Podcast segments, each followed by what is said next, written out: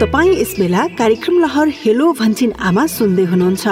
कार्यक्रम हेलो भन्छिन आमा नेपाल सरकार स्वास्थ्य तथा जनसङ्ख्या मन्त्रालय राष्ट्रिय स्वास्थ्य शिक्षा सूचना तथा सञ्चार केन्द्रसँगको सहकार्यमा युएसएआइडीको आर्थिक सहयोगमा सञ्चालित सु आहारा कार्यक्रमका लागि डिजिटल ब्रोडकास्ट इनिसिएटिभ इक्वल एक्सेसद्वारा उत्पादन गरिएको हो।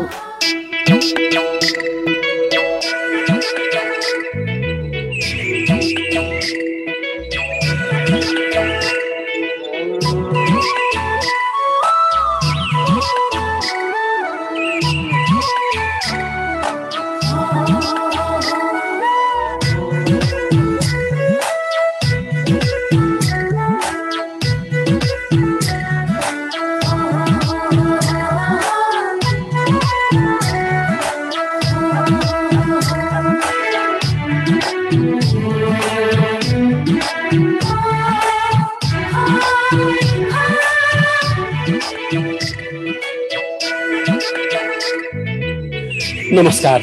हामी छौँ काठमाडौँ उपत्यकामा र देशभरि सयौँ सयौँ रेडियोहरू लगायत काठमाडौँ उपत्यका स्थित रेडियो कान्तिपुर रेडियो राष्ट्रको नाइन्टी सिक्स पोइन्ट वान र one O one point eight mega हर्जमा हामी यिनै फ्रिक्वेन्सीहरू एफएम ब्यान्डका अठासीदेखि एक सय आठ megahertz eighty eight to one hundred eight megahertz radio frequency ब्यान्डमा हामी प्रस्तुत छौँ एकैसाथ र आज फेरि पनि हामी सधैँ जस्तै साताको दुईपल्ट आइतबार र बिहिबार पाँच दसदेखिको समय हामीले एडुकेसनल अवेरनेस सशक्तिकरण यिनै एस्पेक्टहरू अथवा यिनै पक्षहरूमा प्रस्तुत गर्ने कार्यक्रम लहर हेलो भन्छिन आमा लिएर प्रस्तुत छौँ।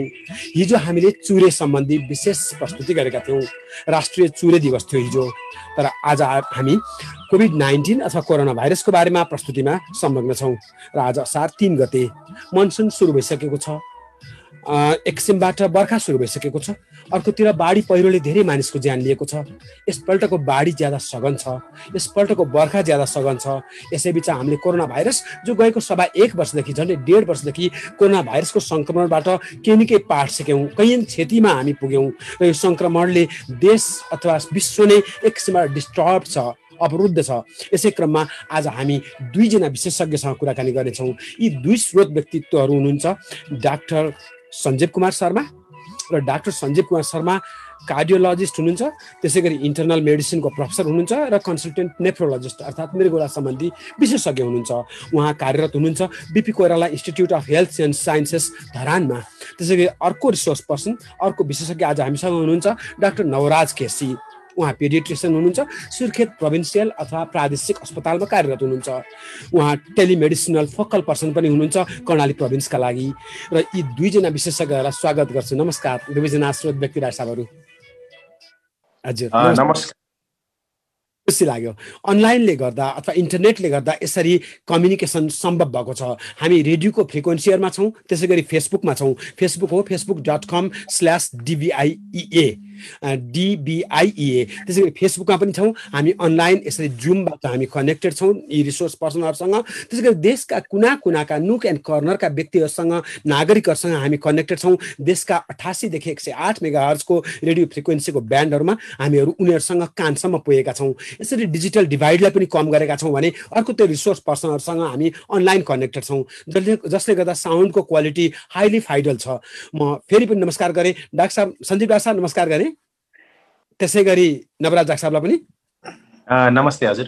पहिला सञ्जीव डाक्टरसँग गएँ। मैले धरानमा कार्यरत हुनुहुन्छ। मैले अघि निवेदन गरेँ यहाँको परिचय। कोभिड नाइन्टिनको अवस्था कोशी क्षेत्रमा अथवा धरानको अथवा अहिले त प्रदेश एकको यहाँ प्र्याक्टिसिङ क्लिनिसियन पनि हुनुहुन्छ फिजिसियन हुनुहुन्छ र कार्डियोलोजिस्ट हुनुहुन्छ। कोभिड नाइन्टिनको बारेमा धरानमा धरानमा कार्यरत उहाँको एउटा सारांश खिचिदिनुहोस् न। धन्यवाद।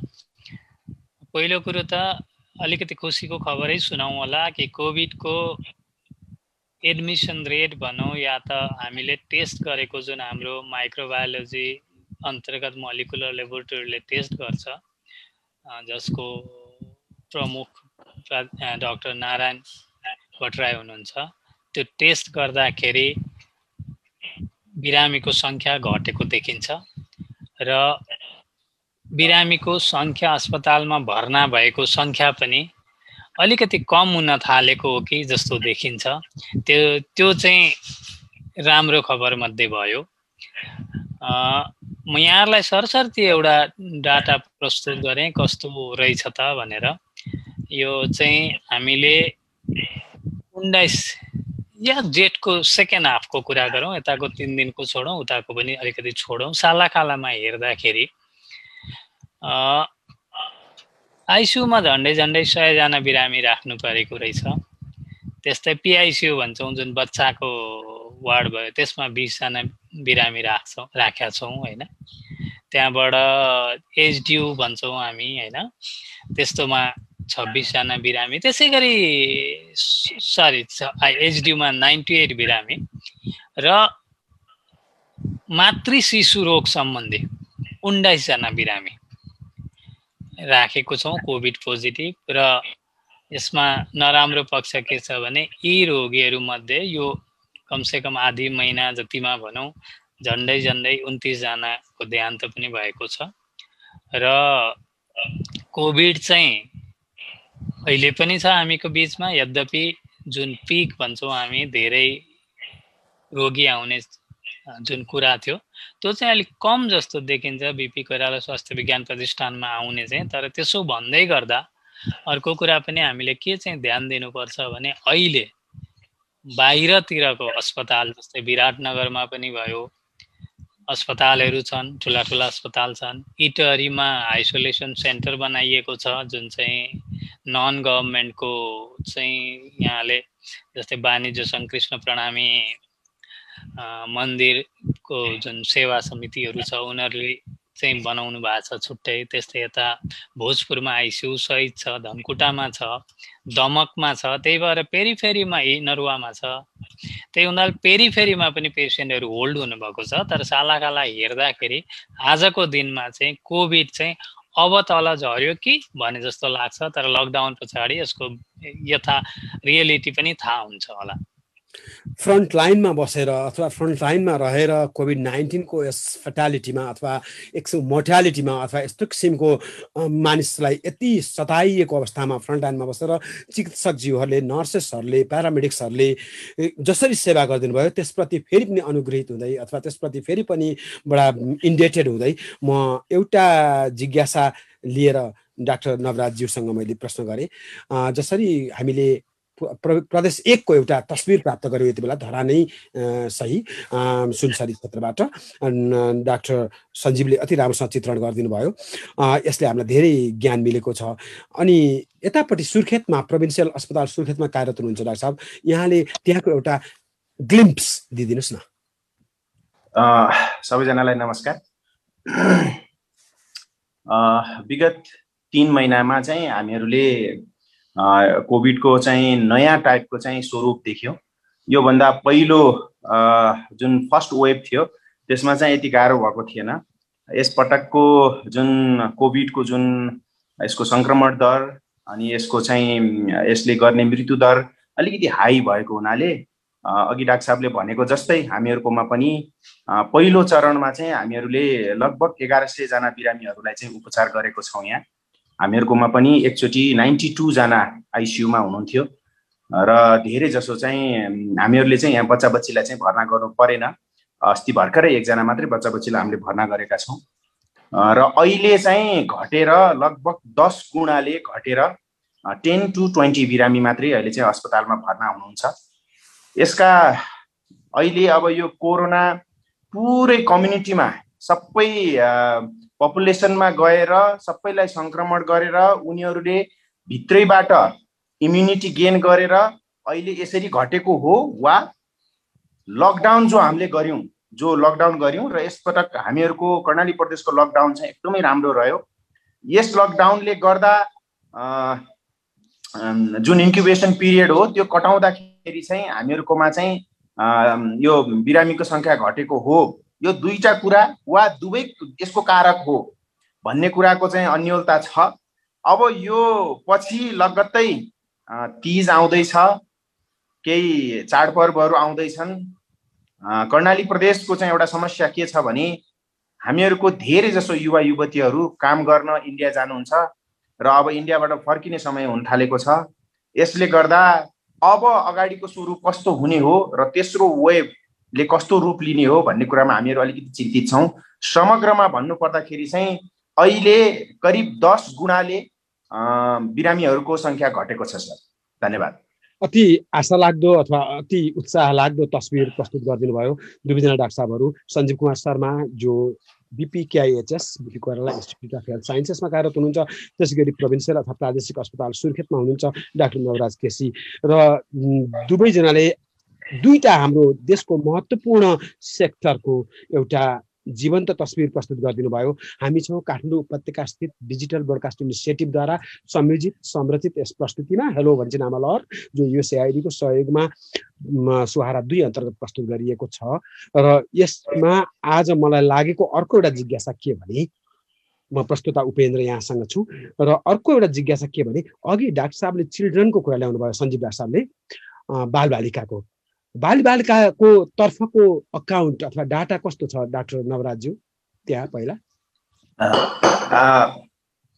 हामीहरूसँग बालबालिकाहरूको जो चाहिँ अस्पतालमा भर्ना हुनुभयो चौध वर्ष मुनिको बालबालिकाहरू धेरै चाहिँ भर्ना भएको छैनन्। मैले अस्ति अघि मात्रै भने एकजना मात्रै बच्चा आइसियुमा भर्ना हुनुभएको थियो। त्यसबाहेक अन्य बिरामीहरू बच्चा बच्चीहरू भर्ना हुनुभएको हामीसित रेकर्ड छैन। तर म मैले पब्लिकमा हेर्दाखेरि चाहिँ सङ्क्रमण दर बालबालिकाहरूमा पनि त्यस्तै नै छ। धेरै बालबालिकाहरू सङ्क्रमित छन् र यो चाहिँ अलिकति राम्रो कुरा भनौँ।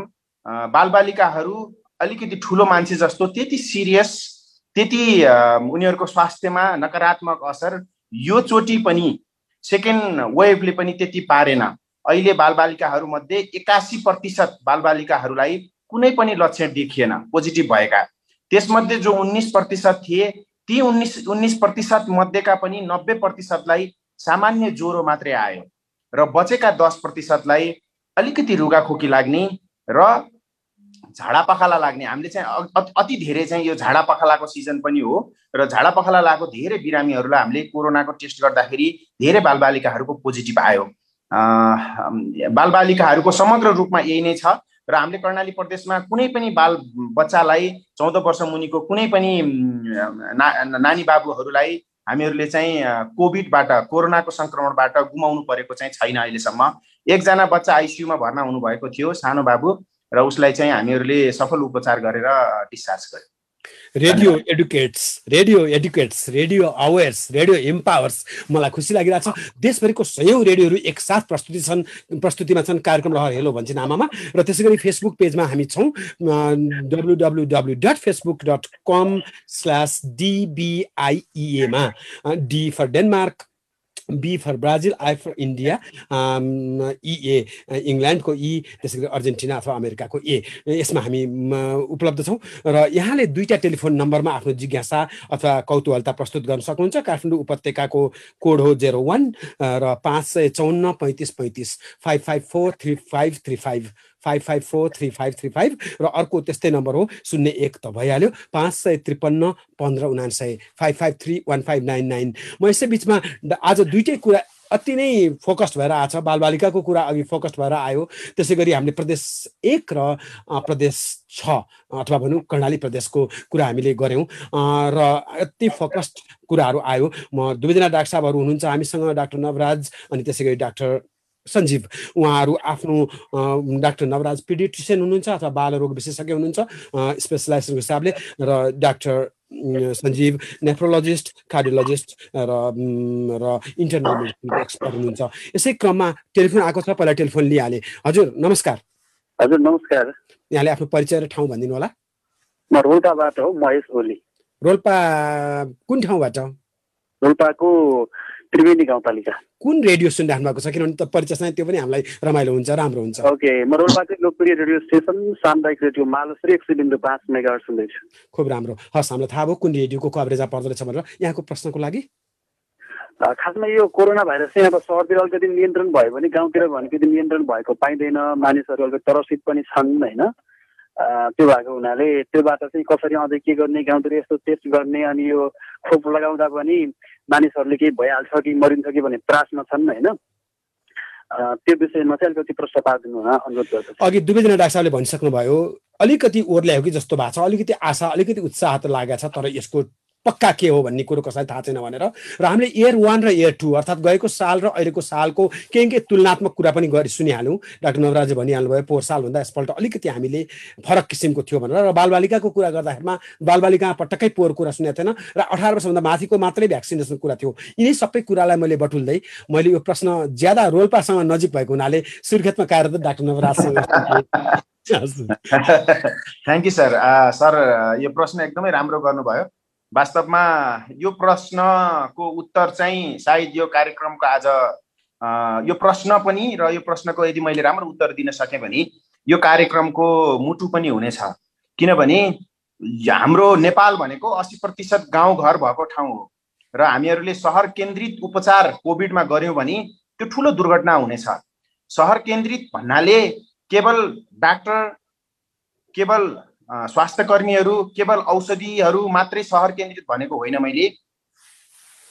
कोभिड म्यानेजमेन्टमा लाग्ने हरेक चिज मिडियादेखि लिएर हरेक चिजले गाउँलाई पनि समेट्नुपर्छ भनेको हो। सरको प्रश्नको एकदमै ठुलो वजन छ र यसको उत्तर के हुन सक्छ भने अहिले गाउँघरमा कोभिडको कोभिडको सङ्क्रमण दर कस्तो छ कति बिरामीहरू छन् भनेर त्यति ठुलो ज्ञान छैन। किनभने उहाँले भनेको कुरा एकदमै सही हो। हामी अलिकति सहर केन्द्रित छौँ।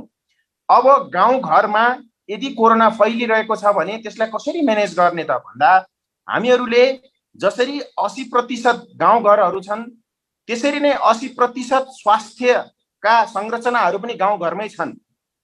र ती स्वास्थ्य संरचनाहरू भनेको हेल्थ पोस्टहरू हुन्।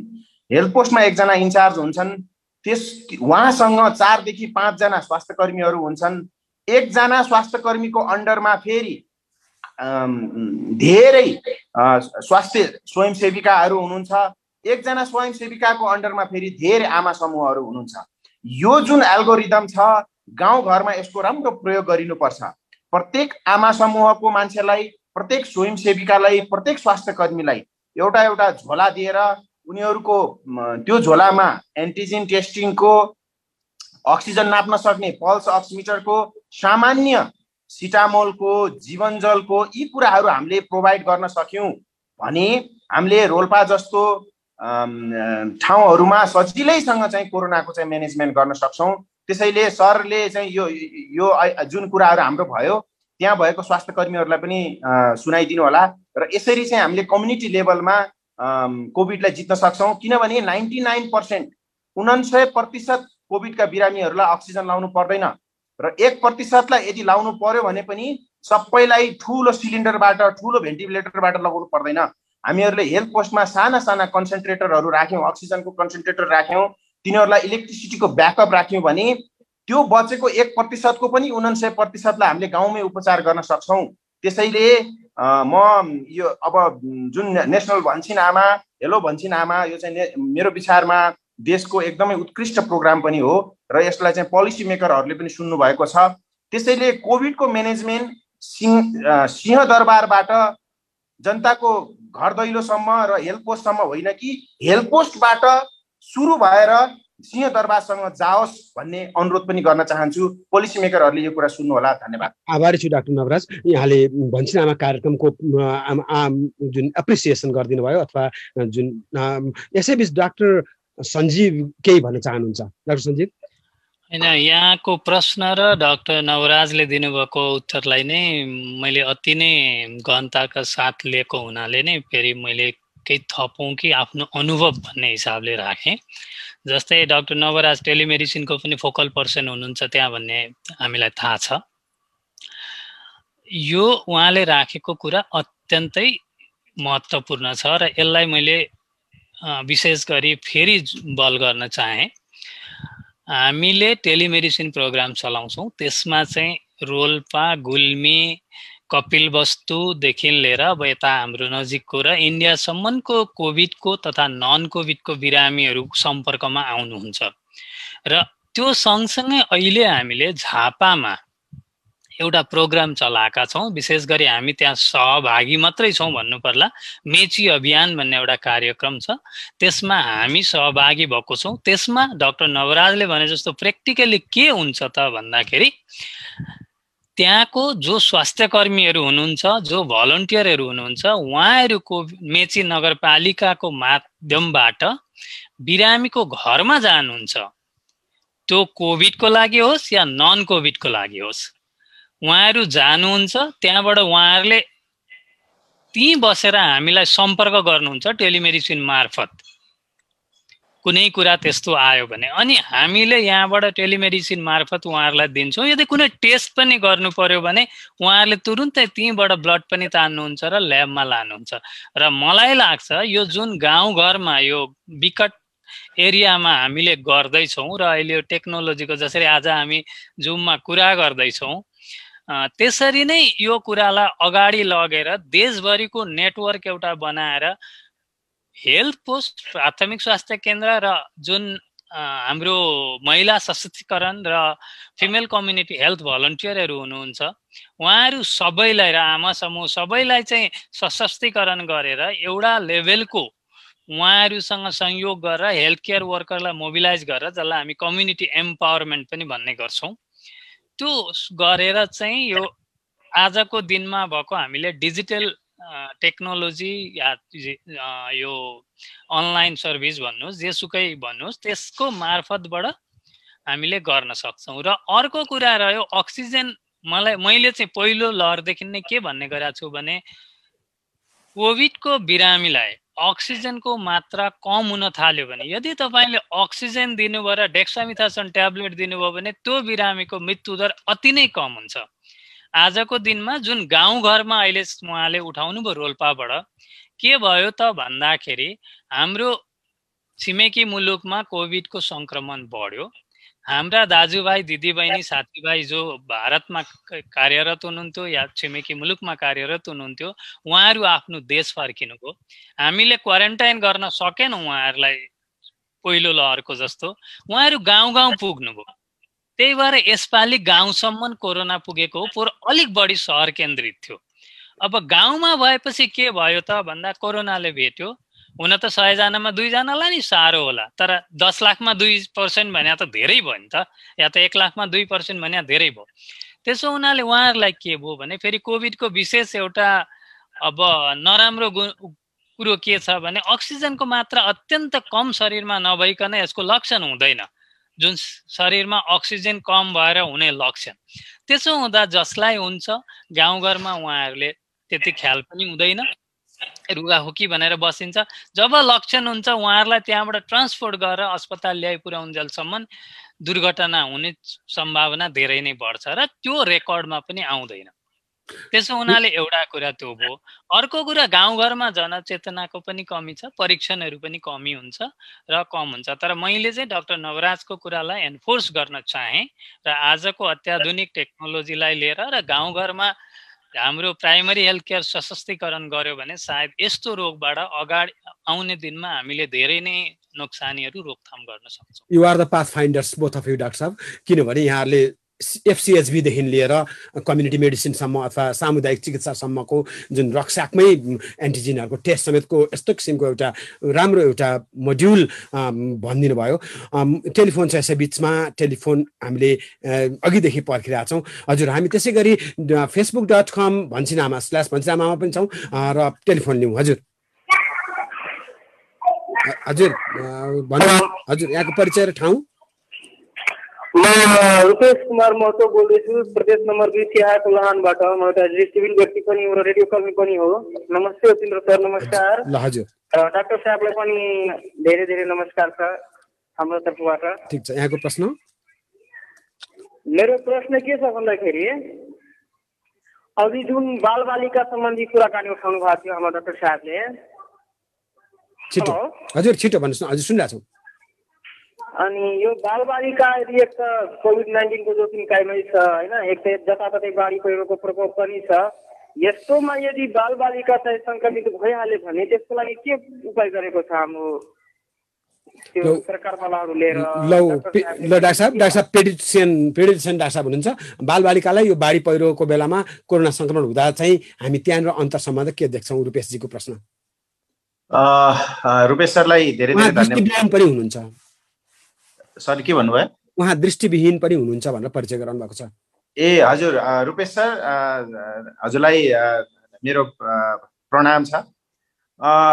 हामीहरूले अब यो जुन बाढी पहिरो आइसकेपछि यो प्रकोप पछि देखिने रोगहरू मध्ये एउटा चाहिँ झाडा पखाला हो र अर्को चाहिँ निमोनिया पनि हो। र यसलाई संयोग भनौँ कि यसलाई दुःखद कुरा भनौँ कोरोनाको पनि प्रमुख लक्षणहरू यही दुईवटा हुन्।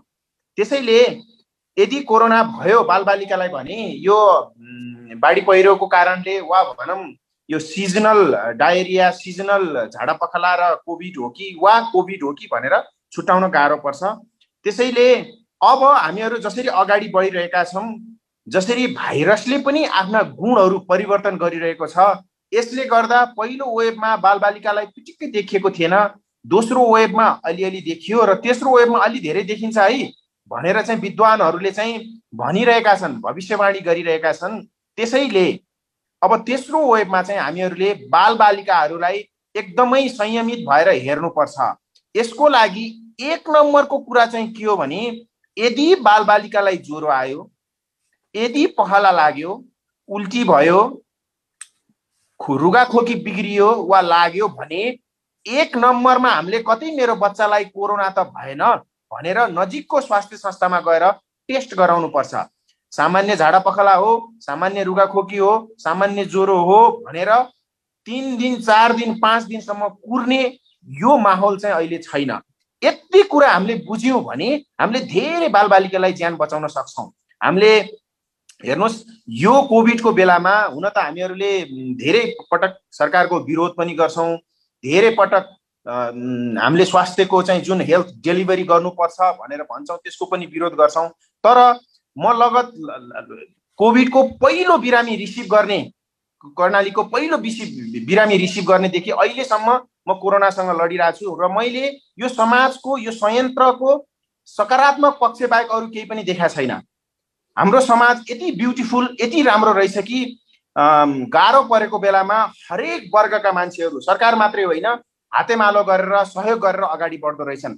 मैले भन्न खोजेको कुरा के हो भने दुईवटा कुरा। एउटा बालबालिकाहरूलाई धेरै भयभीत बनाएर नराखौँ। बालबालिकाहरूलाई हाम्रो समाजको ब्युटी यसको चाहिँ सकारात्मक कुराहरू भन्दै जाउँ राम्रा राम्रा कथाहरू राम्रा राम्रा कुराहरू भनौँ। सरकारवालामा बसेका मान्छेहरूको बारेमा राम्रा कुराहरू भनौँ र अर्को यदि कुनै एउटा पनि लक्षण देखियो भने हामीले सबभन्दा पहिला कोरोना हो कि होइन भनेर टेस्ट गरौँ। कोरोना होइन भनेपछि अनि बल्ल अरू रोगको चाहिँ उपचार गरौँ। यति गऱ्यो भने हाम्रो बालबालिकाहरूलाई हाम्रो पूर्व तयारी एकदम ठुलो मात्रामा पुग्छ जस्तो मलाई लाग्छ रुपेश सर। धन्यवाद। हामी छौँ फेसबुकमा पनि फेसबुक डट कम स्ल्यास भन्छन् आमा बिएचएएनसिएचएचआइएन एएएमए र त्यसै गरी फेसबुक डट कम स्ल्यास डिबिआइइएमा पनि। र हामी दुईवटा नम्बरहरूमा छौँ पाँच सय चौन्न पैँतिस पैँतिस पाँच सय त्रिपन्न पन्ध्र उनासय त्योभन्दा अगाडि शून्य एक काठमाडौँ उपत्यका भएको हुनाले गर्नुपर्छ गर्नुपर्छ। र हामी छौँ दुईजना एक्सपर्ट रिसोर्स पर्सन्सहरू दुवैजना डाक्टर हुनुहुन्छ डाक्टर नवराज र डाक्टर सञ्जीवसँग। र म अरू टेक्निकल प्रश्नहरू फेरि हामी गरौँला एउटा साङ्गीतिक सन्देश। कोभिड उन्नाइस परीक्षण गरौँ हेल्थ चक्राइ नगरौँ। अस्ति पानीमा भिजेको? हिजो चिसो खाएको? आज धुलोमा गएको भनेर बाहना नबनाऊ। कोभिड उन्नाइसका लक्षणहरू देखिने बित्तिकै परीक्षण गराऊ। आइसोलेसनमा बसौँ। हरेक रुगा हरेक खोकी हरेक ज्वरो अन्य प्रमाणित नभएसम्म कोभिड पनि हुन सक्छ। सतर्क रह सुरक्षित रह। ज्वरो आउने खोकी लाग्ने सास फेर्न गाह्रो हुने घाँटी दुख्ने टाउको दुख्ने जस्ता कोभिड उन्नाइसका लक्षणहरू छन् भने तुरन्त परीक्षण गराउँ। परीक्षणको नतिजा अगावै आफूलाई आइसोलेसनमा राखौँ। परीक्षणको रिपोर्ट पोजिटिभ आए दस दिनसम्म आइसोलेसनमा बसौँ। रिपोर्ट नेगेटिभ आए पनि अत्यावश्यक काम नपर्दासम्म घरभित्र बसौँ। दुवै अवस्थामा सबै स्वास्थ्य मापदण्डको पालना जारी राखौँ। रोगको पहिचान नै रोग निदानको आधार हो। नेपाल सरकार स्वास्थ्य तथा जनसङ्ख्या मन्त्रालय राष्ट्रिय स्वास्थ्य शिक्षा सूचना तथा संचार केन्द्र युएसएआइडी र सुआहारा। भन्छिनामा परिवारकै स्वास्थ्यका लागि। तपाईँ यस बेला कार्यक्रम लहर हेलो भन्छिन आमा सुन्दै हुनुहुन्छ। कार्यक्रम हेलो भन्छिनामा नेपाल सरकार स्वास्थ्य तथा जनसङ्ख्या मन्त्रालय राष्ट्रिय स्वास्थ्य शिक्षा सूचना तथा सञ्चार केन्द्रसँगको सहकार्यमा युएसएआइडीको आर्थिक सहयोगमा सञ्चालित सुआहारा कार्यक्रमका लागि डिजिटल ब्रोडकास्ट इनिसिएटिभ इक्वल एक्सेसद्वारा उत्पादन गरिएको हो।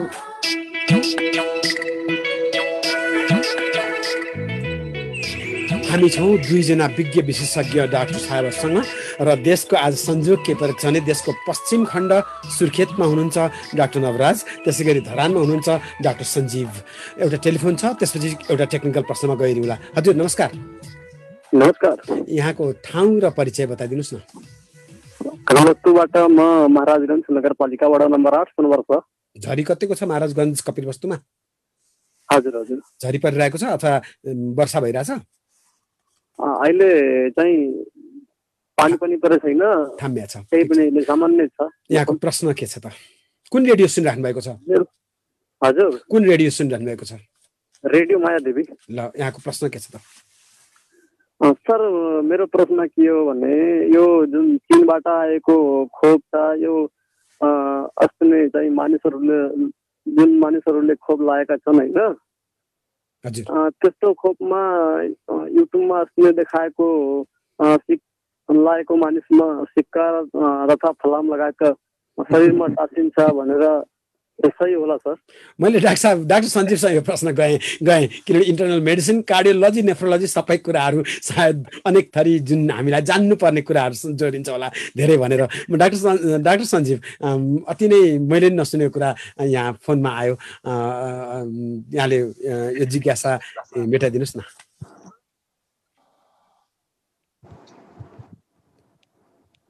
सञ्जीव डाक्टर हजुर मेरो नेट गएर फेरि उहाँको प्रश्न के थियो भने चिनिया खोप हुन त देशको नामले खोप भनिनु पर्ने होइन फर्मुलाको नामले भनिनु पर्ने हो भन्ने हामीले बुझेका छौँ। त्यस्तो खोप लगाएका मान्छेहरूलाई हुने सिक्का टाँसिने भन्नु जस्तो लाग्छ उहाँले। अलिक अवाञ्छित किसिमको साइड इफेक्टको बारेमा कुरा गर्नुभयो। त्यस्तो के छ भनेर खोपको खोपको कन्ट्राडे कन्ट्राइन्डिकेसन अथवा खोपको सायद उहाँले साइड इफेक्ट थाहा पाउनु खोज्नुभयो। चिनिया खोपको खास गरी।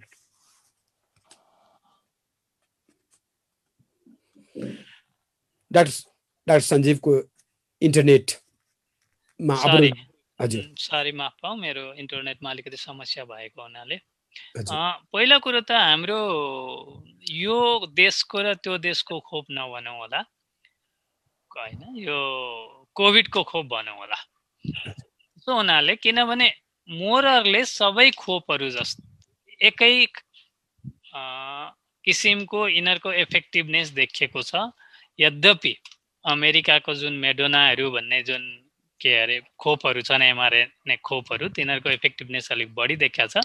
तर हामीसँग उपलब्ध भएका खोपहरूको मोरलेस एउटै किसिमको त्यसको इफेक्टिभनेस देखिएको हुनाले हामीले जुन खोप पाउँछौँ त्यही खोप लाउने हो। र खोपको विरुद्धमा नकारात्मक कुरा केही पनि गर्ने होइन र नकारात्मक कुरा केही पनि छैन। रह्यो कुरा कसले लाउने नलाउने? एउटा ब्लाङ्केट सेन्टेन्स के भन्न चाहन्छु म भने खोप चाहिँ सबैले लाउने हो। खोप भर्खरै पनि यो कुराहरू धेरै आएका थिए अनि म आफै पनि अक्सफोर्ड ग्रुपसँग क्लोज कन्ट्याक्टमा छु। हामी पनि केही रिसर्चहरू गर्दैछौँ र यहाँले यदि सोधेको प्रश्न खोप कसलाई लाउने कसलाई नलाउने भन्ने हो भने चाहिँ खोप सबैलाई लाउने हो। डाक्टर डाक्टर केसी के भन्न चाहनुहुन्छ? सरले जुन भनिस्यो डाक्टर सञ्जीवले त्यहाँ नेटको प्रब्लम भयो जस्तो लाग्यो मलाई। उहाँले त्यो चुम्बकको कुरा गर्दै हुनुहुन्थ्यो। मैले चाहिँ सरलाई एउटा कुरा के भने भने अस्ति सरले भनेकै कुरा म जोड्छु। यदि दे राष्ट्रकै नाम भन्ने हो भने चिनले सहयोग गरेको खोप भनेर भनौँ। मित्र राष्ट्रप्रति हाम्रो कृतज्ञता हुनेछ। यो भेरोसेल भन्ने जुन लगाइसकेपछि चुम्बक टालिन्छ भन्ने जुन कुराहरू आयो त्यो बेलुका पख चाहिँ खोप लगाइसकेपछि हामीले पनि धेरै खोप लगाइसकेको मान्छेहरूलाई ट्राई गऱ्यौँ। चुम्ब यो यो कु काम काँधमा निधारमा हामीहरूले चाहिँ चम्चाहरू टाल्यौँ सबैकोमा टालियो। त्यसपछि हामीहरूले के गर्यौँ भने अब खोप नलागेकोमा टालौँ न त भन्दा खोप नलागेकोमा नि टालियो कि। यसको मतलब के रहेछ त भन्दा हाम्रो छालामा एक प्रकारको चिल्लो पदार्थ हुन्छ। तपाईँले भर्खरै नुहाएर त्यसलाई फुस्रो बनाएर टाल्नुभयो भने चाहिँ टालिन्न। तपाईँ दिनभरि कामबाट आउनुभयो बेलुकातिर अलिक चिल्लो पदार्थ यो स्किनमा छालामा जुन हुन्छ त्यसमा चुम्बक त्यसमा सिक्का त्यसमा पातलो मेटल पातलो प्रकारको मेटल यसरी एकछिन राख्यो भने एकछिन टालिदो रहेछ। यो संयोगवश कसैले चाहिँ खोपले गर्दा भनेर भनियो त्यसपछि जताततै भयभीत भए मान्छेहरू म भन्छिन आमा मार्फत यो अनुरोध गर्न चाहन्छु कि यस्तो प्रकारको इफेक्ट चाहिँ खोपसँग रिलेटेड छैन। हाम्रो छालाको कारणले गर्दा त्यो टालिएको हो र यसले कसै पनि व्यक्तिलाई तत्काल कुनै प्रकारको नकारात्मक असर पार्ने छैन र दीर्घकालीन भविष्यमा पनि कुनै प्रकारको असर पार्ने छैन। त्यसैले यी खोपहरू जति पनि आएका छन् राम्रोसँग यसका इफेक्ट यसका सकारात्मक नकारात्मक इफेक्टहरूलाई राम्रोसँग रिसर्च गरेर तौलिएर लेखाजोखा गरेर मात्रै पब्लिकमा ल्याइएको हुँदा ढुक्क भएर लगाउन अनुरोध पनि गर्दछु। धन्यवाद। दुवैजना डाक्टर साहबहरू मभन्दा तन्नेरी उमेरको हुनुहुन्छ अथवा यङ्गर उमेरको हुनुहुन्छ। म म जब तन्नेरी उमेरमा थिएँ काठमाडौँमा गणेशजीले दुध खाए भनेर ठुलो एउटा ठुलो सबै लाँदै काठमाडौँ गणेशजीलाई दुध दिँदै कुनै पनि सबैको दुध कचरा सकिएको देखेँ। हुने रहेछ के भने अप्रशस्त अबेर गणेशजीको मुखमा अथवा चाहिँ ओठमा परिसकेको हुनाले सायद त्यो आब्जर्भ हुँदो रहेछ अथवा सोसिँदो रहेछ सोसिँदो रहेछ र एक्कासी त्यो दुई तिन दिनको लागि यस्तो समाचार बन्यो सब घरबाट जाने कचरामा दुध लिएर जाने र गणेशजीलाई दुध खुवाउने। बस गणेशजीले दुध खायो भने म कतिको यसमा सान्दर्भिकता अथवा यसको कनेक्सन कतिको छ? तर मलाई अहिले यो कुरा सम्झँदा झन् मेरो त्यो दिनहरूको सम्झना आयो। म एउटा यति बेला प्रश्न फेरि टेलिफोनमै जाउँ। किनभने अडियन्सहरू महत्त्वपूर्ण हुनुहुन्छ। कृपया यहाँको परिचय भन्नुहोला। हजुर उपेन्द्र सर नमस्ते। म सुमन पाँचथरबाट बोल्दैछु। पाँचथरबाट पूर्वी नेपालबाट। डाक्टर सञ्जीवको नजिक हुनुहुन्छ। फिजिकल डिस्टेन्सले भन्नुहोस् त सञ्जीव पाँचथरबाट यहाँ कुन रेडियो सुन्दै हुनुहुन्छ कुन रेडियो सुन्दै हुनुहुन्छ रेडियो मितेरी। ए हजुर अब? मैले चाहिँ यो तिस गते कोरोनाको भेरोसिल खोपको पहिलो डोज लगाएको थिएँ होइन? अनि मलाई चाहिँ गए रातिबाट हल्का ज्वरो आयो र आज एन्टिजेन परीक्षण गर्दा कोरोना सङ्क्रमण देखियो ममा चाहिँ एन्टिजेनमा। अनि यो खोपको कारणले पनि सङ्क्रमण देखिन्छ या मलाई अरू नै सङ्क्रमण भएको त्यो बिचमा मैले हिन्दुल पनि गरेको थिएँ गर्न चाहिँ होइन? र मलाई चाहिँ अहिले हल्का जिउ दुख्ने र सामान्य ज्वरो छ। म अहिले होम आइसोलेसनमै छु होइन? यदि मलाई सङ्क्रमण भएको हो भने अब भेरोसिलको दोस्रो डोज एक्काइसदेखि अठाइस दिनमा लाउनुपर्छ भने छ मैले त्यो लाउन मिल्छ कि मिल्दैन? र खोपकै कारण सङ्क्रमण देखिने सम्भावना चाहिँ कति हुन्छ भन्ने मेरो जिज्ञासा। मैले भौतिक दूरीको हिसाबले डाक्टर सञ्जीव तपाईँसँग नजिक हुनुहुन्छ। धरान एकपल्ट पहिला डाक्टर सञ्जीव प्रस्तुत गरेँ। हजुर। उपेन्द्र सरलाई यो हामी सुर्खेतदेखि धरानसम्म र बिचमा काठमाडौँमा तपाईँले जोडिरहँदा भौतिक दूरी भन्दा मनको दूरीको बढी कुरा गर्नुपर्छ कवि कति कवि हृदय छ मलाई थाहा छ यहाँहरू मुटुको विशेषज्ञ हुनुहुन्छ तर कहाँनिर छ माया कहाँनिर छ सेन्टिमेन्ट कहाँनिर छ ब्रेन यो बडा ठुलो प्रश्न हो ठिक छ। हजुर। अनि यस्तो छ पहिला कुरो चाहिँ यहाँलाई मैले के अनुरोध गरेँ भने यो स्याल पनि कराउनु के पनि हराउनु भने जस्तो हो। यहाँलाई सङ्क्रमण थियो ठिक्क देखिने बेलाको अगाडि यहाँले खोप लाउनु भयो त्यही भएर एउटा भनाइ छ यदि खोप लाएको तिन दिन पछाडि यो कुनै पनि ज्वरो आए त्यसलाई चाहिँ त्यो खोपसँग रिलेटेड नगर्नु भन्छन्। फेरि यहाँको त एन्टिजेन पोजिटिभै आइसकेपछि या त्यो सङ्क्रमण देखिसकेपछि कुरै सक्यो। अर्को कुरा खोप लाउने बित्तिकै हामीलाई प्रोटेक्सन हुने पनि होइन। प्रोटेक्सन हुनलाई टाइम लाग्छ। दोस्रो कुरा खोप लाएर कोरोना सर्ने होइन। यो त यहाँले पोलियो भ्याक्सिन लाउनु भएको छ नि त खुवाउनुहुन्छ नि त बच्चा बच्चीलाई त्यस्तै अरू भ्याक्सिन पनि लाउनुहुन्छ न्युमोनियाको लाउनुहुन्छ त्यस्तै हो भ्याक्सिनले गरेको होइन। भ्याक्सिन लगाउँदा पनि ज्वरो आउने सामान्य प्रतिक्रियाहरू हुन सक्छ झाडा लाग्ने जिउ दुख्ने हुनसक्छ तर यहाँको हकमा चाहिँ त्यो लागु भएन। रह्यो कुरो अब यहाँले सङ्क्रमण भएपछि के गर्ने भन्दा यहाँले अलरेडी गरिसक्नु भएको छ यहाँहरू हाम्रो सजग हुनुहुन्छ आफूलाई आइसोलेसनमा राख्ने अनि त्यहाँबाटखेरि ज्वरो आयो भने सिटामोल जन्य सिटामोल खाने विशेष गरी प्यारासिटामोल खाने त्यहाँ पछाडि प्रशस्त मात्र झोल पदार्थ खाने र पाँच दिनदेखि उता शरीरमा अक्सिजनको मात्रा हेर्ने अक्सिजन कमी हुन थाल्यो तिरानब्बेभन्दा कमी हुन थाल्यो भने चाहिँ यहाँले डेक्सामिथासोन खाने अनि त्यसले पनि ठिक भएन भने अनि अक्सिजन पनि चढाउने या त सम्पर्क गर्ने आफ्नो नजिकैको अस्पतालमा। र अर्को खोप कहिले लाउने भन्दा चाहिँ यो चाहिँ बडा ट्रिकी क्वेसन भयो। अब यहाँलाई प्रश्न भाषामा भन्दा हामीले साइन्टिफिक आधार हेरेर कुरा गर्ने हो। जस्तै साइन्टिफिक आधार के छ अहिले भने कोरोना सङ्क्रमण भएको तिन महिना उता मात्रै लाउनु भन्छ कसैले दुई महिना भन्छ अर्थात् आठदेखि बाह्र हप्ता पछाडि लाउनु भन्छ। त्यो निको भएको। भ्याक्सिन लगाएको पछि के गर्ने? भन्दा त भ्याक्सिनको समय अलिकति टाइम लाग्छ होला त्यो एन्टिबडीहरू प्रड्युस हुन। त्यसो हुनाले मैले चाहिँ यो हकमा चाहिँ भ्याक्सिनको भन्दा पनि यहाँलाई सङ्क्रमण भएको यो कुरा फरक पर्न सक्छ। कसैले तपाईँलाई होइन लाउनुहोस् भन्ला कसैले नलाउनुहोस् भन्ला। तर मैले चाहिँ के भन्न चाहेँ भने सङ्क्रमण भएको छ पर्खिनुहोस् दुई महिना पछि लाउनुहोस्। प्रशस्त प्रश्न। मसँग पनि थियो तर के गर्ने समय यस्तो छ। हामीसँग अब दस दस मिनट पनि समय छैन र तर केही छैन। म दुवैजना डाक्टर साहबहरूलाई अर्कोपल्टको लागि फेरि फेरि निवेदन गरौँला। तर यति बेला हामीसँग दस मिनट मात्र समय बाँकी छ। म पक्कै पनि म पनि अब त्यसो गर्दिनँ। पूर्वको लागि पूर्वतिर कनेक्ट गर्ने पश्चिमको लागि पश्चिमतिर कनेक्ट गर्ने पक्कै पनि गर्दिनँ। मलाई थाहा छ कवि कहाँनिर छ मन कहाँनिर छ र ब्रेन अथवा हृदय कहाँ अथवा चाहिँ मगज कहाँनिर छ यो बडा खुट्याउन गाह्रो कुरा हो। र अर्को अर्को प्रश्नको लागि मैले निवेदन गरेँ। हजुर। हजुर। नमस्कार। ठाउँ कहाँ हो? नाम के हो? मेरो विनोद छेत्री हो पाल्पाबाट हो। पाल्पाबाट। अब हेर संजोग अघि डाक्टर साहबलाई प्रस्तुत गरेँ पाल्पा पश्चिमै छ काठमाडौँबाट थाहा छ केही भएन। विनोदजी पाल्पा कुन रेडियो सुन्नुहुन्छ? सामुदायिक रेडियो मुक्तिनाथबाट सुनिरहेको कति राम्रो हेर्नुहोस् रेडियो हरेक हरेक नुक्स एन्ड कर्नर्समा यसरी सन्देश फिजाएका छन्। यहाँको प्रश्नमा छिटो जाउँ समयले गर्दा। अहिले यो प्रयोग गर्न लागिरहेको खोप गर्भवतीले स्तनपान गराइरहेका सँगसँगै भर्खरै गर्भवती हुने योजना भएका महिलाहरूले लिनु हुँदैन भन्ने खालको एक खालको गाउँमा यस्तो खालको एउटा हल्ला छ अथवा यो कुरा सुनिन्छ। साथै यस जुन यो दोस्रो मात्र लिनु हुँदैन भन्ने पनि गाउँघरमा यस्तो कुरा सुनिन्छ। यो बारे पनि मैले डाक्टर यो बारेमा जानकारी लिन चाहन्छु। र अहिले यो मैले पाल्पामा छु र पाल्पाको ग्रामीण भेगमा अत्यन्तै धेरै जोखिम छ र यो पिसिआर र एन्टिजेन परीक्षणै छैन। परीक्षण छैन र यसको कोभिड नियन्त्रण भयो भन्नुहुन्छ जुन सम्बन्धित निकायहरूले। यसको बारेमा अलिकति परीक्षणको दायरा बढाएर सबै गाउँका ग्रामीण भेगमा जुन यो परीक्षण गर्नको निम्ति चाहिँ के गर्नु पर्ला मैले पाल्पाको हिसाबले नागरिकको हिसाबले भने। र पछि अझ एउटा जिज्ञासा चाहिँ यो जुन विद्यार्थी अब विद्यालय खोल्ने तयारी पनि गरिरहेको छ विद्यालय र शिक्षकमा यो कोभिडको यो खोप नदिनको कारण चाहिँ के होला म यसबारेमा जिज्ञासा चाहिँ राख्न चाहन्छु डाक्टर साहब। डाक्टर साहबहरू म कम्युनल कम्युनलिस्ट पनि भएको होइन म प्यारोकियल पनि भएको होइन म बिल्कुल ब्रोड नै छु। मैले यो प्रश्न डाक्टर नवराजकै पुर्याएँ किनभने ज्यादा कम्युनिटी मेडिसिनसँगको धेरै मैले सान्दर्भिकता देखेँ। हजुर डाक्टर न नवराजज्यू उहाँको प्रश्नको यो चाहिँ महत्त्वपूर्ण प्रश्न सोध्नु भयो हेर्नु खोपको चाहिँ के हुन्छ भने खोप परीक्षण गरिसकेपछि सफल भइसकेपछि पब्लिकमा ल्याउने हो। यो खोप चाहिँ अलिकति चाँडो ल्याउनु पर्ने भएको हुनाले परीक्षण गर्ने क्रममा अठार वर्षदेखि पैँसठी वर्षसम्मका व्यक्तिहरूमा परीक्षण गरियो।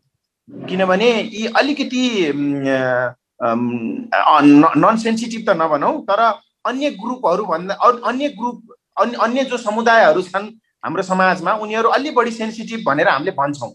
ती सेन्सिटिभ ग्रुप भनेको बालबालिकाहरू भए गर्भवती महिलाहरू भए स्तनपान गराइरहेका महिलाहरू भए त्यसो भए हुनाले पहिलो चरणमा कुनै पनि खोपको परीक्षण यी समुदायहरूमा गरिएन बालबालिकाहरूमा गरिएन। त्यस्तै दुध खुवाइरहेका आमाहरूमा गरिएन त्यस्तै गर्भवती हुने वा भइरहेका आमाहरूमा गरिएन। परीक्षण नगरेर अठारदेखि पैँसठी वर्षकोमा परीक्षण गरियो सुरक्षित देखियो त्यसपछि बाहिर ल्याइयो। त्यसो भए हुनाले परीक्षणै नभएको हुनाले नभएको कारणले गर्दा यो खोप चाहिँ उनीहरूलाई नलगाउनुहोस् भनेर भनिएको हो। त्यसैले नलगाएकै राम्रो अहिलेलाई। तर यो भन्नाको मतलब उनीहरूलाई सधैँभरिलाई छुट्याइने होइन। यी ग्रुपहरूमा पनि एकदमै संयमता अप्नाएर धेरै राष्ट्रहरूले धेरै साइन्टिस्टहरूले परीक्षण गरिरहेका छन्। जस्तै फाइजर भन्ने चाहिँ जुन फाइजरको जुन भ्याक्सिन छ मैले भर्खरै एउटा चाहिँ पढेको थिएँ। त्यसमा चाहिँ दुई महिनादेखि छ महिनाका बालबालिकाहरूलाई परीक्षण गरिँदैछ। छ महिनादेखि एक वर्षको छुट्टै परीक्षण गरिँदैछ। एक वर्षदेखि पाँच वर्षको छुट्टै परीक्षण गरिँदैछ। बाह्र वर्षसम्मको छुट्टै परीक्षण गरिँदैछ। बाह्रदेखि अठार वर्षको छुट्टै परीक्षण गरिँदैछ। र यसका रिजल्टहरू पनि छुट्टै छुट्टै छुट्टै छुट्टै आउँछन्। त्यो आइसकेपछि अबको छ महिनामा कमिङ सेप्टेम्बर अक्टोबर भनेको भदौ पछि सम्भवतः यदि हामी लक्की भयौँ भने हामीले बालबालिकाको लागि पनि स्तनपान गरिरहेका महिलाहरूको लागि पनि गर्भवती महिलाहरूको लागि पनि सम्भवतः खोप पाउनेछौँ। त्यसैले यो परीक्षण क्षणमै छ। त्यसैले उहाँहरूमा चाहिँ हतार नगरौँ। एउटा चाहिँ यो कुरा भयो। अर्को कुरा भ्याक्सिन चाहिँ शिक्षकहरूलाई किन दिइएन? वा धेरै पब्लिकहरूलाई किन दिइएको छैन? भन्ने कुरा चाहिँ मैले तपाईँको यो प्रश्नको उत्तर ठ्याक्कै चाहिँ भन्न सक्दिनँ किनभने म त्यो पोजिसनमा छैन। र खोप अलिकति राष्ट्रमा कम आयो। थोरै आइसकेपछि गभर्मेन्टले एउटा राम्रो डिसिजन के लियो? यसलाई राम्रै भन्नुपर्छ हेर्नुहोस्। डिसिजन के लियो भने सबभन्दा पहिला स्वास्थ्य कर्मीहरूलाई दिउँ भन्यो। किन स्वास्थ्य कर्मीहरूलाई दियो भने उनीहरू हाई रिस्कमा छन्। हाई रिस्क दुईवटा कारणले छन्। एउटा धेरै कोभिडका बिरामी उनीहरूले हेरिरहेछन् अर्को नन कोभिडका बिरामी पनि उनीहरूले हेरिरहेका छन्। त्यसैले कोभिडको बिरामीबाट नन कोभिडको बिरामीमा पनि उनीहरूले सार्न सक्छन्। त्यसो भए हुनाले सबभन्दा पहिला स्वास्थ्य कर्मीलाई दिइयो। अब फिल्डमा काम गर्ने भएको हुनाले सुरक्षाकर्मीहरूलाई दिइयो र अलिकति हाई अलिकति डेन्जर भएको हुनाले हामीहरूले चाहिँ हाम्रा अभिभावकहरू साठी पैँसठी वर्षभन्दा माथिको व्यक्तिहरूलाई दियौँ। र मेरो विचारमा अब स्कुल खोल्ने भनेपछि शिक्षक शिक्षिकाहरू लगायत अन्य समुदायहरूले खोप पाउनुहुन्छ। र जसरी मैले अलिकति यो खोप बनाउने कम्पनीहरूको केही साथीहरूसँग पनि ग्रुपमा बसेर केही समयसम्म गफ गर्ने मौका पाएको छु। अबको छ महिनाभित्र यदि मानव सभ्यता भाग्यमानी रह्यो भने खोप घर घरै आउनेछ। घर घरै खोप आउनेछ र धेरै खोप त फालिने पनि छ। त्यसैले खोप लगाउन धेरै हतार पनि नगरौँ र सँगसँगै संयमता अप्नाऊ सामाजिक दूरी अप्नाऊ मास्क लगाऊ अहिले बच्ने प्रयास गरौँ परिवारलाई बचाउँ समाजलाई बचाउँ। हस् धन्यवाद। अङ्ग्रेजीमा भनिन्छ million dollar information trillion dollar भने पनि हुन्छ। डाक्टर साहब र म अब प्रश्न टेलिफोनबाट लिने अवस्थामा पुगिनँ। समयले गर्दा किन रेडियो स्टेसनहरू सबै व्यस्त भइसके बिस्तारै समय समाचारको समय हुन म पनि भन्छु म संविधानिक कानुनविदहरूको धेरै कुरा सुन्ने मान्छे रेडियो टेलिभिजनमा। हिजो आज ज्यादा डाक्टरहरूको कुरा सुन्न थालेको छु। कोभिड नाइन्टिन पछि हाम्रो लाइफ यति कुरा महत्त्वपूर्ण भयो कि कोरोना भाइरसले गर्दा हामीलाई फ्रन्टलाइनमा काम गर्ने डाक्टरहरू नर्सहरू यति महत्त्वपूर्ण हुनुभएको छ। उहाँहरूको भनाइ भनाइ हामीलाई हर लाइन प्रिसियस लाग्छ बडा मूल्यवान लाग्छ। र एउटा सानो प्रश्न फेसबुक पेजमा सीमा पुनले गर्नुभएको छ।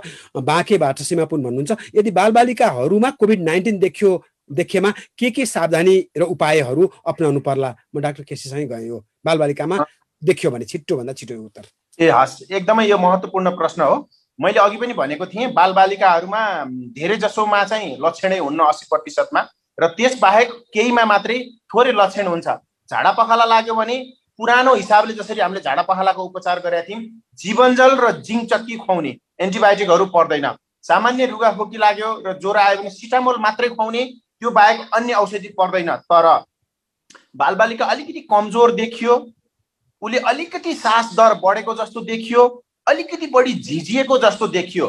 भनेको नमान्ने भुलाउँदाखेरि नभुल्ने देखियो भने तत्काल नजिकको स्वास्थ्य संस्थामा गएर अक्सिजन नाप्ने र अक्सिजनको कमी रहेछ भने अस्पतालमा भर्ना गरेर उपचार गर्ने बालबालिकाको सम्पूर्ण उपचार यसैमा चाहिँ यसै वरिपरि घुम्छ हस् धन्यवाद। बाँकीको सीमा पुन्जी यहाँ सन्तुष्ट हुनुभयो होला। म अब एउटा अन्तिम जिज्ञासा र सम्पूर्ण रेडियो स्टेसनहरू आफ्नो फेसबुक सेयर गरिदिनु होला जसले गर्दा हामीले प्रशस्त रेडियोहरू जस्तै यो कार्यक्रम प्रस्तुत गरे थाहा पाउनेछौँ र अर्को त्यसै गरी अनलाइनबाट पनि प्रशस्त नेपाल अथवा नेपाल बाहिर हुनुभएका सबैले रेडियो कार्यक्रम सुन्नु भएको छ। र म डाक्टर सञ्जीवसँग एउटा प्रश्न डाक्टर सञ्जीव अब केही दिनमा फेरि लकडाउनको निर्णय गर्नुपर्ने अवस्था छ होइन त? किनभने असारको पहिलो साताको लागि निर्णय चलिरहेछ।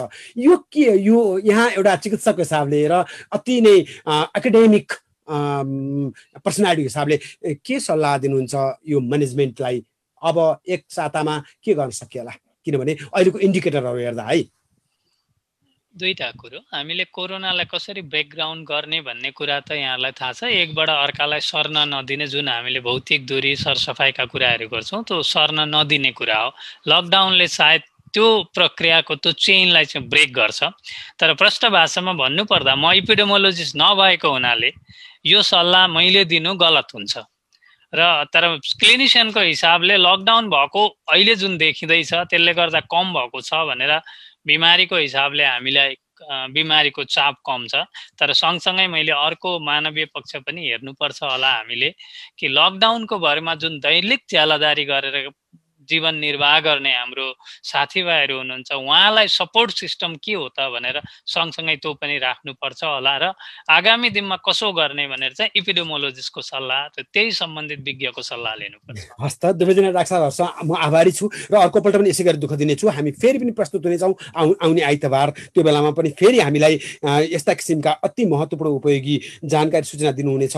म आभारी छु डाक्टर नवराज केसीसँग जो सुर्खेतमा कार्यरत हुनुहुन्छ प्रोभिन्सियल हस्पिटलमा उहाँ उहाँ पेडिट्रिसियन अथवा बालरोग विशेषज्ञ पनि हुनुहुन्छ र टेलिमेडिसिनल फोकल पर्सन हुनुहुन्छ र डाक्टर सञ्जीव कुमार शर्मा जो कार्डियोलोजीको एक्सपर्ट हुनुहुन्छ कार्डियोलोजी एक्सपर्ट हुनुहुन्छ त्यसै गरी नेफ्रोलोजिस्ट अथवा मृगोला रोग सम्बन्धी विशेषज्ञ हुनुहुन्छ र इन्टरनल इन्टरनल मेडिसिनको पनि एक्सपर्ट अथवा प्रोफेसर हुनुहुन्छ र उहाँ कार्यरत हुनुहुन्छ धरानमा BP Koirala institute of health health साइन्सेसमा यी दुवैजना डाक्टर डाक्टर साहबहरूसँग आभारी हुँदै म उपेन्द्र मेरा सहकर्मीहरू रमेश ढकाल दिनेश प्रजापति निरोसन स्थापित मनोज महाजन अचला राजभण्डारी र पवन नेउपानेसँगै यहाँसँग बिदा हुन्छु। फेरि पनि हामी आइतबार यसै गरी पाँच दसमा प्रस्तुत हुनेछौँ। यहाँले यसपल्ट जति हामीले कोरोना भाइरस अथवा कोभिड नाइन्टिनको बारेमा प्रशस्त जानकारी पायौँ त्यसलाई सङ्घाल्दै स्वस्थ रहनुहोस्। यही निवेदनका साथ बिदा हुन्छु। दुईजना रासाबहरू फेरि पनि नमस्कार। बिदा भएँ। धन्यवाद।